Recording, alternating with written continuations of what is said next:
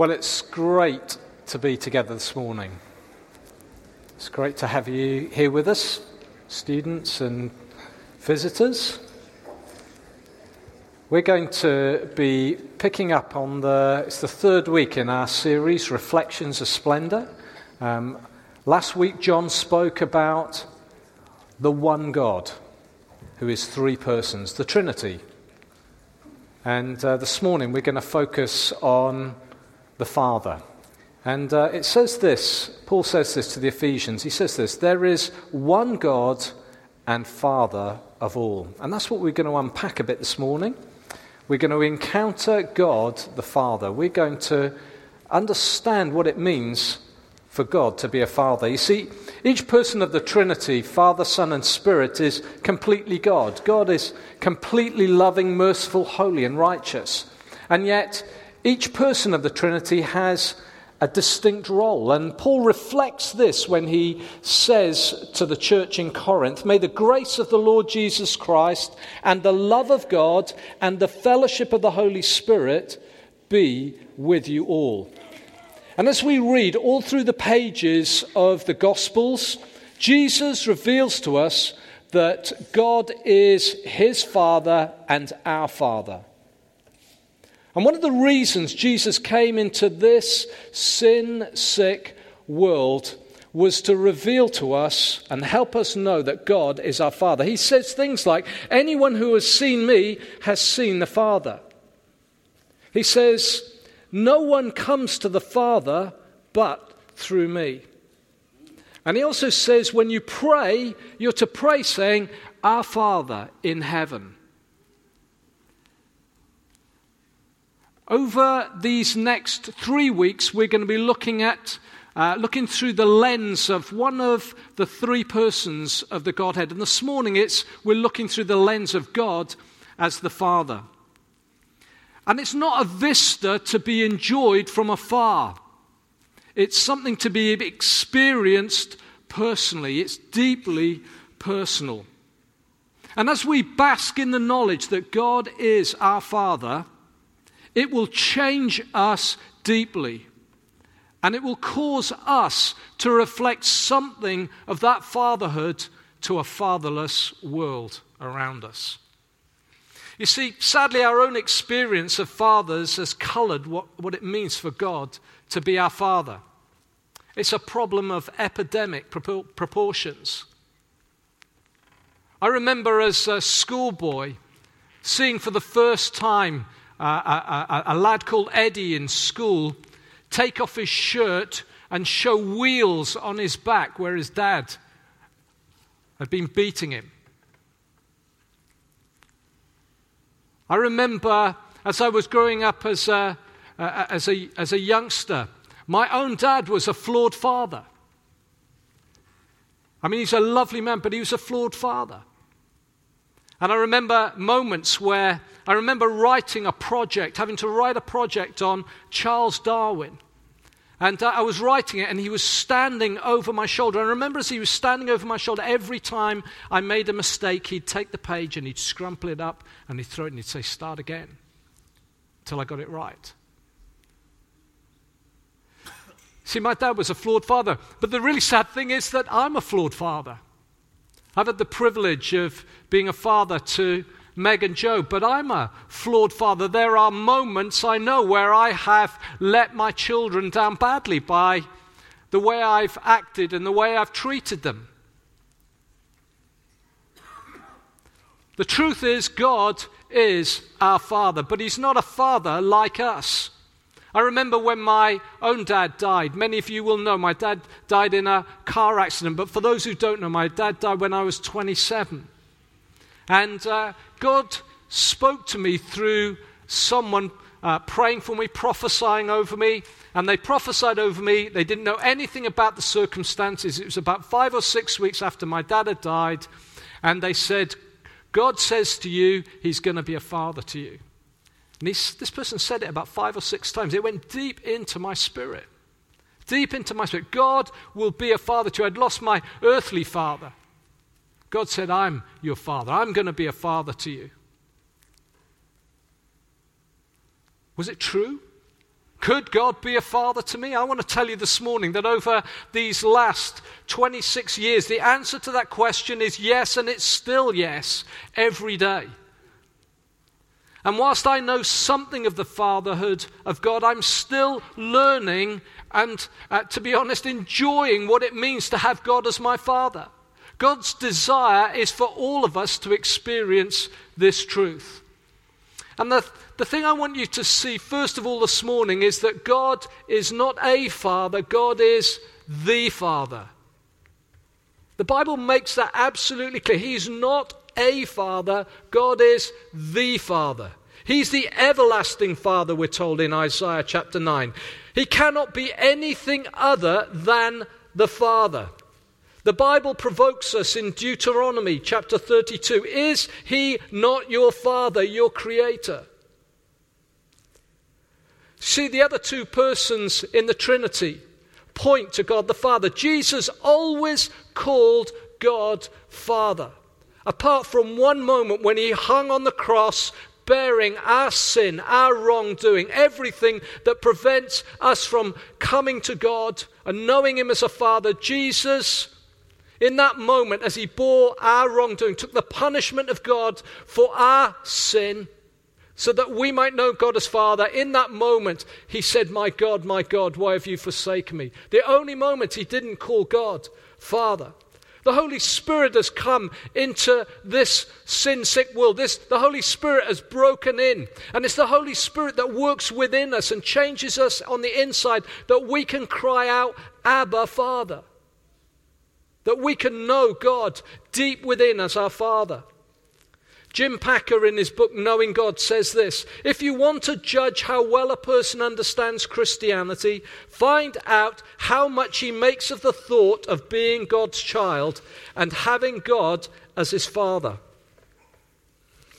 If this is not the thought that prompts and controls his worship and prayers and his whole, whole, outlook on life, it means that he does not understand Christianity very well at all. Father is the Christian name for God. What about us? Is God our Father? No one can know the Father unless Jesus, the Son, reveals him to us. No one comes to the Father except through Jesus.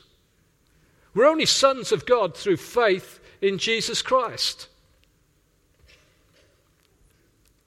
Not only is God the Father, the second thing I want to say is this He is the perfect Father. He's the perfect Father. I mean, I liked, as my kids were growing up, I liked to think of myself as being the perfect father. My, I used to love football as I was growing up as a kid, and my, my dad very rarely would uh, come and watch me play. Maybe because it was um, I was so bad, or maybe it was because it was so wet and muddy in, in Wales, South Wales. Uh, every Saturday was a pretty unpleasant experience. But as, as my son grew up, I, I wanted to take him to football. So we used to travel all the way up and down the A3, um, playing for, uh, what he was playing for Locks Heath Lions. And uh, I, I, I, like to think of myself as the, the perfect father. Unfortunately, uh, I don't think my son agreed. There were periods I think my son wished I hadn't come with him. And uh, what used to happen, we'd get to somewhere, we'd get to somewhere like Clanfield, and uh, someone, uh, the manager of the team would say, Right, we need someone to run one of the lines. And no one would offer. And in the end, I'd feel, I'd just go, oh, I'll do it. And I could see my son's face, my son's face, be, oh no. And, it, and it, what used to happen was, um, I, even with my glasses on, my eyesight isn't great, okay? So something would happen somewhere up the line that I'm supposed to be running the line on. If the ball goes I flag it one way or the other. Which way does the touch go? Um, Unfortunately, they would get a moment and I wouldn't see, so I'd just make, I'd either look at the referee and the referee would look at me and I'd just, I'd do that or that. I'd just take a best guess. And of course, what used to happen is if you've ever been to uh, uh, children's football, but boys' football matches, they, they get very aerated. And uh, so the manager of the other side, um, by nature, normally is a hothead, and, um, and they would start shouting at me. And um, they got to some points where the referee even had to stop the match. That happened, that happened on at least one occasion. And on another occasion, um, uh, I was cross about something that had happened on the pitch, and I flagged, and he stopped the game, and um, he said, "You're not supposed to be doing that." And in the end, my son said to me, when we used to get a football match, he'd say, "Dad, please, please today, Dad, please don't do it. Please don't run the line today." Dad, Dad, you don't have to do it. Someone let someone else do it, Dad, please. I was not the perfect father. God, however, is. You know, he never gets out of bed on the wrong side. Paul says that it's from God that all fatherhood, earthly or heavenly, derives its name. He says that in Ephesians chapter 3, verses 14 and 15. It's God who reveals what fatherhood really looks like. What do we see? What do we see when we look at this father? What are the attributes of fatherhood? Why is God called the Father? Why does God reveal to himself to us as the Father? Well, in Luke chapter 15, Jesus tells a story about a father and two sons. And the, the point of the story is to reveal to us what the Father is really like, what God the Father is really like. And he tells this story in Above everything else in this story, we see a father who is overflowing with compassion to two sons who treat him shamefully. In truth, both the sons are self centered. I mean, that's really relevant in the world that we live in today. I want, give me. It's my right. I'm entitled. It's my life because I'm worth it. Uh, all slogans of today's society. Slogans of a world that is completely self focused. The younger son in the story demands from his father, Give me my share of the estate, give me my inheritance. Effectively, he was saying to his father, I can't wait for you to die. Just give me the money now. Only in this last week or so, I have heard or I've seen in an email someone say exactly that. Why don't we get our inheritance now?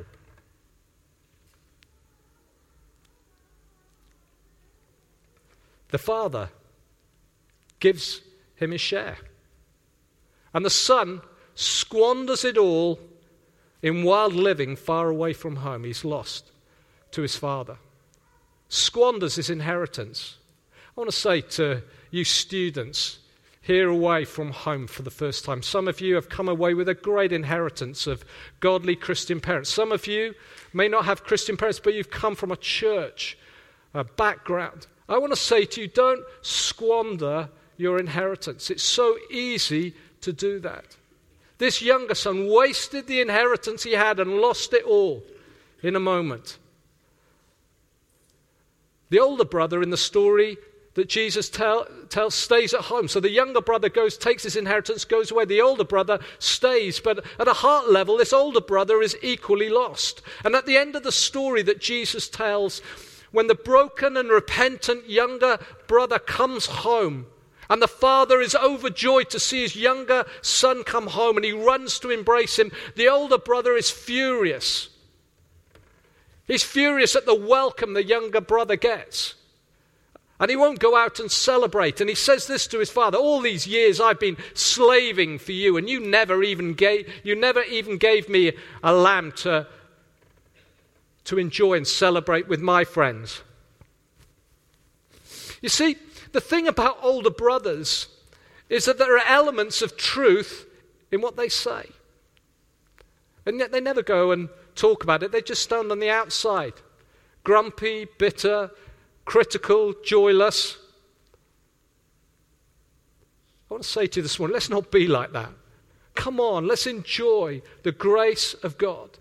God is a perfect Father. He's a perfect Father who always initiates relationship. You see, these two boys, even though they've a father who clearly loves them, both sons end up lost, away from home, far from home. They won't come home. I tell you, that must have broken the father's heart. It was only this year, just before the summer, I'm talking to my son. I'm saying, Oh, what time, when are you coming home this summer? And he says, Oh, actually, Dad, I'm staying in Canterbury this summer. I mean, he's staying there for good reasons. And inside, I'm thinking, Oh, no. Try not to show it. Oh, no, I want my boy home. I want my boy home. I don't want to feel that distance.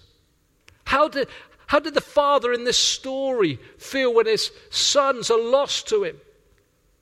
Far from him, not for good reasons, but for bad reasons. How does God feel about his children who who are far from home, distance from him? His heart breaks.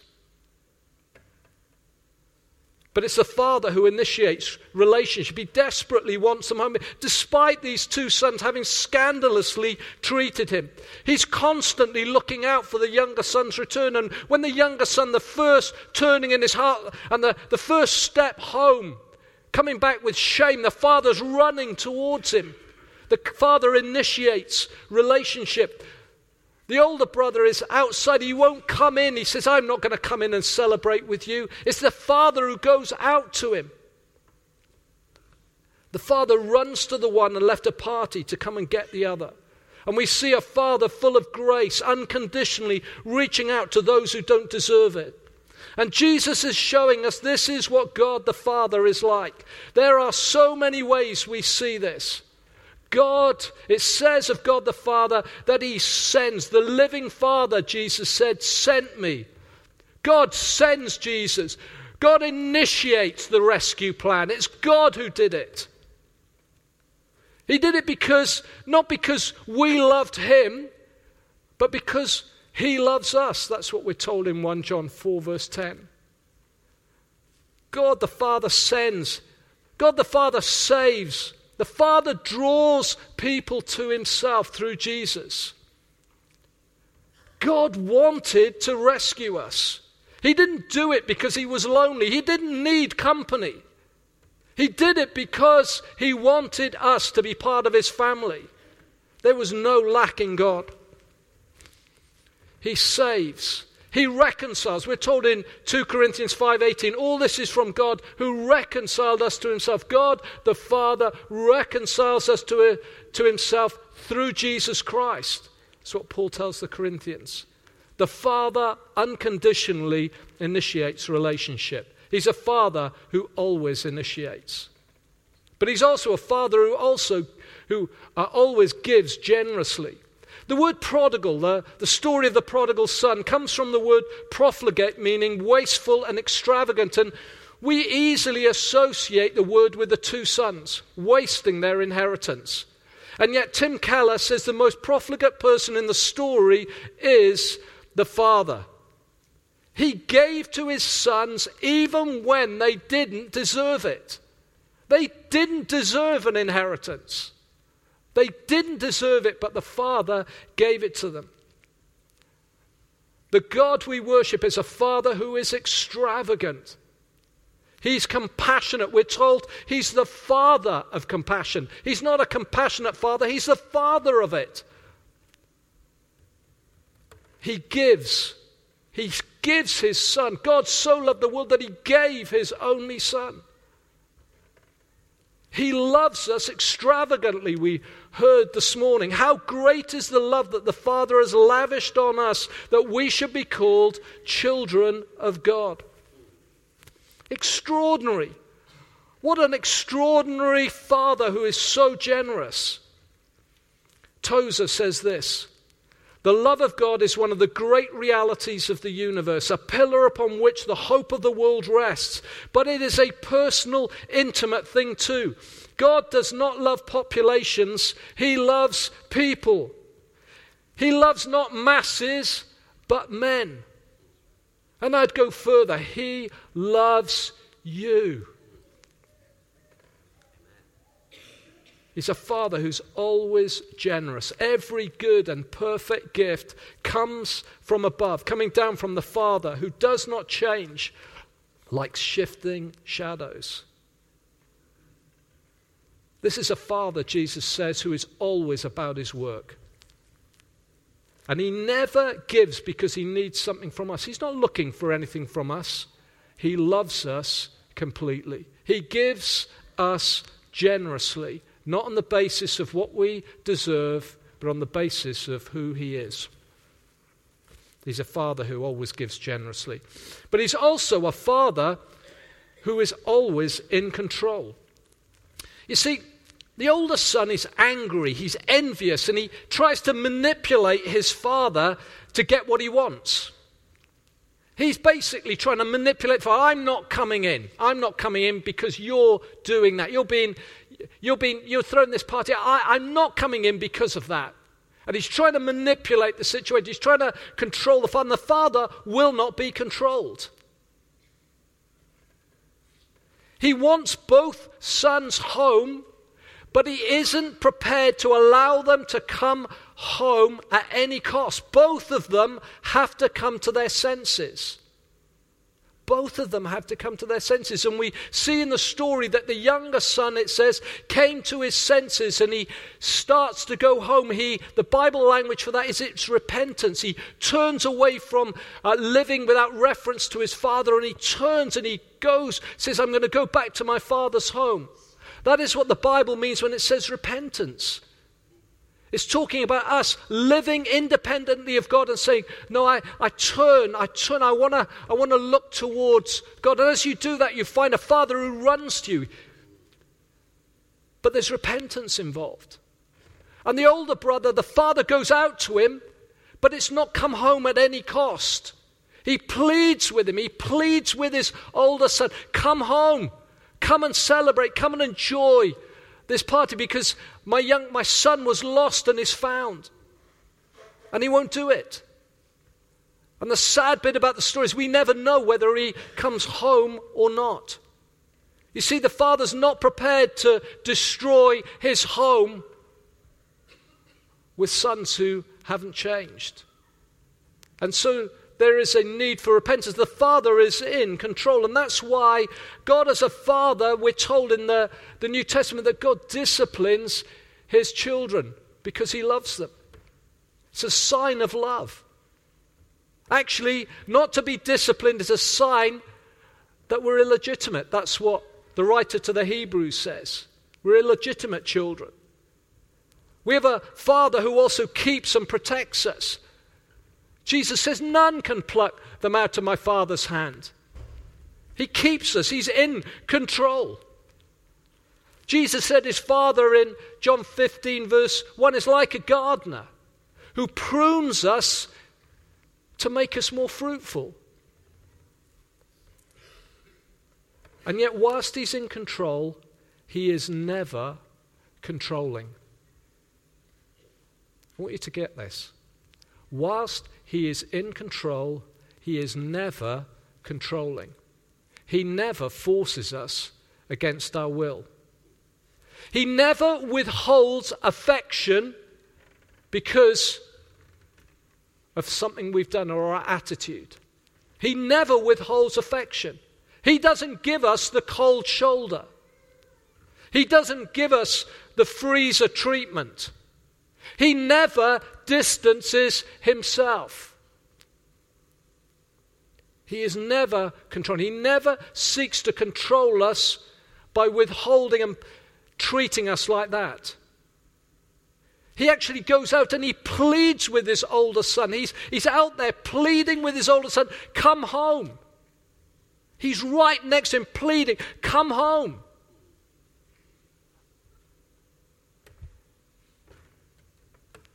See, the whole point of this is, thirdly, we're called to imitate the Father.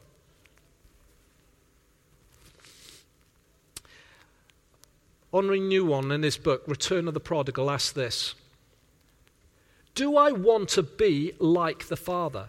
Do I want to be not just the one who is being forgiven, but also the one who forgives? Not just the one who is being welcomed home, but also the one who welcomes home. Not just the one who receives compassion, but the one who offers it as well. Paul says that we're called to imitate God our Father. We're called to glorify Him. Jesus says, Let your light shine before men. In Matthew, he says, talks about us pleasing the Father. Paul, when he writes to the Corinthians, says, You don't have many fathers.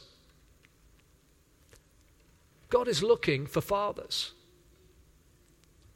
This is not a gender issue. God is looking for people who have his father's heart and reflect it to the world around.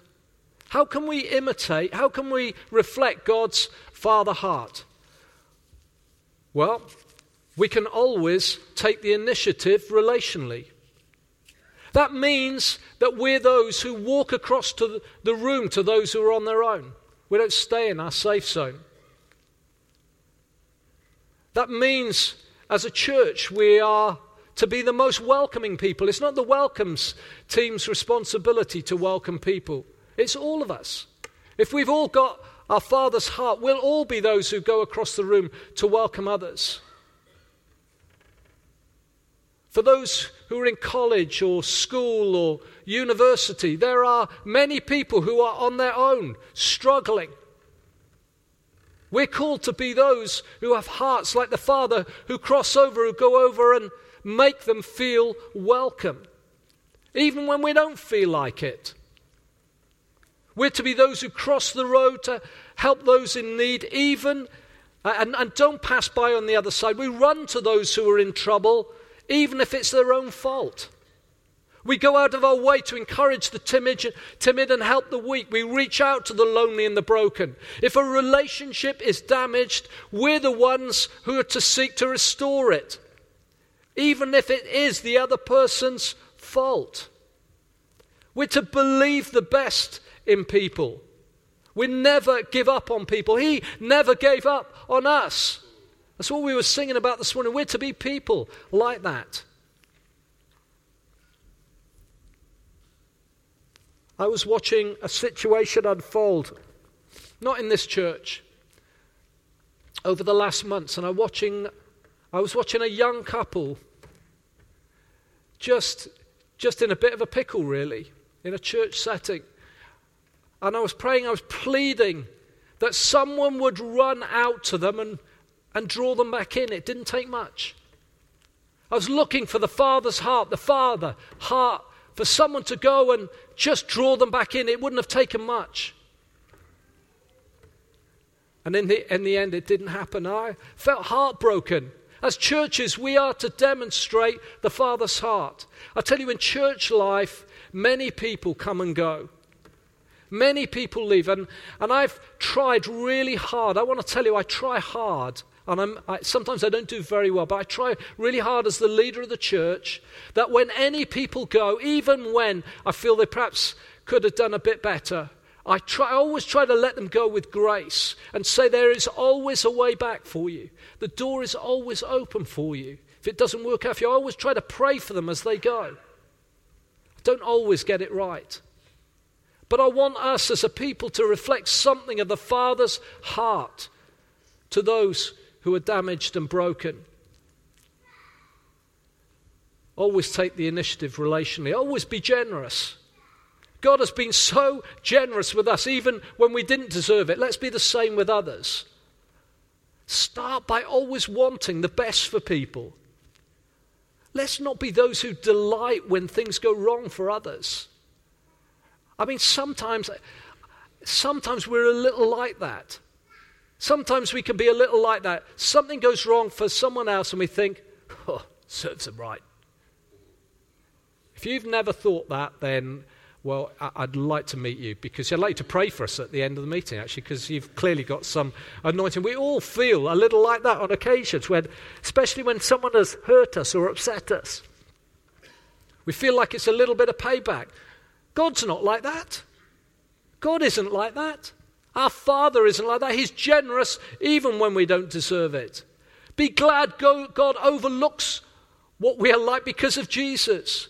Let's start imitating him. Let's be generous with our time, with our possessions, with our money. Let's be compassionate as our Father is compassionate. Let's forgive as God has forgiven us. So we are so in danger when we withhold forgiveness. Let's never be kind expecting a return on our investment. Let's do it just because He's kind and we want to be like Him. Let's always love people unconditionally. Both of the sons in the story experienced unconditional and undeserved love. The younger son realized he was still a son even when he wasn't worthy to be called a son. God's just like that with us.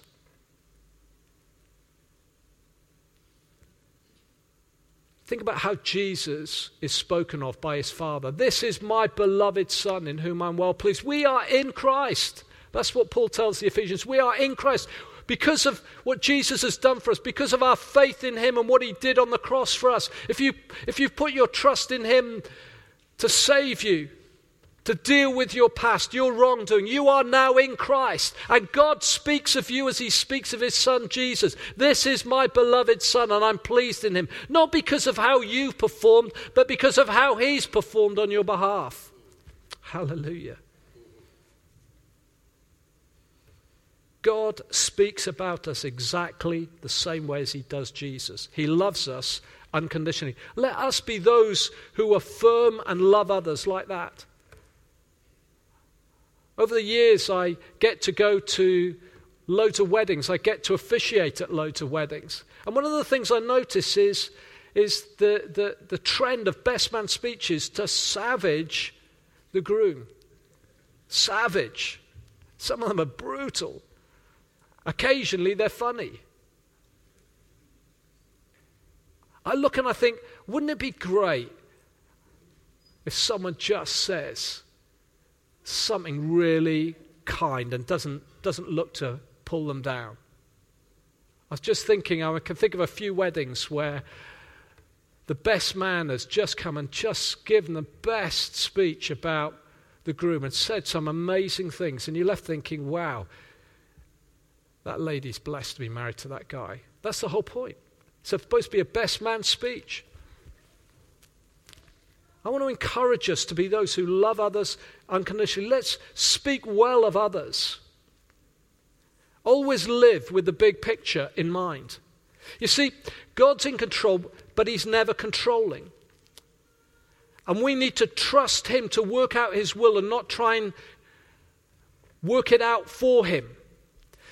I want to tell you this. I, over the years, I've, I've watched this sadly, where people, Christians, withhold kindness because of something someone's done. I've been in situations where the temperature in the room is so cold, you've, in, in midsummer, you've needed a parka. It's been minus 40 below, and with the wind chill factor, it's like minus 80. You could die in that temperature just simply because someone is withholding kindness. And they're, they're inside, they're saying, I'm not going to speak to you. I'm not going to be, I'm not going to, you don't deserve it. You did that. You let me down. And, and, and you can be in places, and it's like that. And I just think, oh, this is not the heart of God. It is not the heart of God. How often do we withhold affection from others because we feel they've badly treated us? The sad thing is, we, are all, we all do it on occasions. We withhold because we feel hurt. God wants to say to us this morning live with the big picture. Live with the big picture of what He did for you, how He forgave you unconditionally. You hurt Him and He still loved you. He still treated you with warmth. He still came to you. He still won your heart. He wants us to be people like that. Live with a big picture in mind. Finally, always point to Jesus. If we're going to imitate God, we will love God the Son. We will love Jesus. The answer to the ache of every human heart is found in a relationship with God the Father through Jesus Christ. And how we relate to Jesus is absolutely crucial. It determines everything. When Jesus is central to our lives, we are in harmony with God the Father. When Jesus is little more than an add on, we are in danger of becoming like the two sons in the story that Jesus tells in Luke 15. What about us today? Let's not squander our inheritance. Maybe this morning you find yourself, you feel far from God. Maybe you feel distant. I tell you, God is here this morning. The Bible says where two or three are gathered together in His name, there He is in the midst. And do you know what? He's come and He's alongside and He's saying, Come on, come home, come home. You don't have to be distant. Draw near. As you draw near to Him, He promises to draw near to you. That's the promise of Scripture. Whatever trouble you're in, whatever you've done, you're never too far. The Father never gives up on us. All we need to do is to draw near to Him. He is the Father, the perfect Father. And He, he initiates unconditionally. He's extravagantly generous. He's in control, but he's never controlling. And what a father! What a father! God will never stop being the father. He can't. It's who he is. Let's follow his example and let's reflect his splendor around to a dark and needy world. Maybe you know that you've just been a bit controlling You've not shown the Father's heart. You've just held things in your heart against others. Today's the day you can let go of all that. It's very easy. You just let go. God is a forgiving Father. Jesus has made it possible for those that stuff, that baggage to be let go of. And this morning there'll be an opportunity for you to put that right.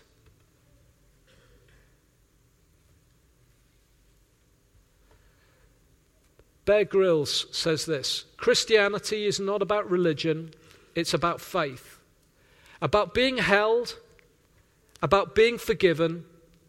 It's about finding joy and finding home.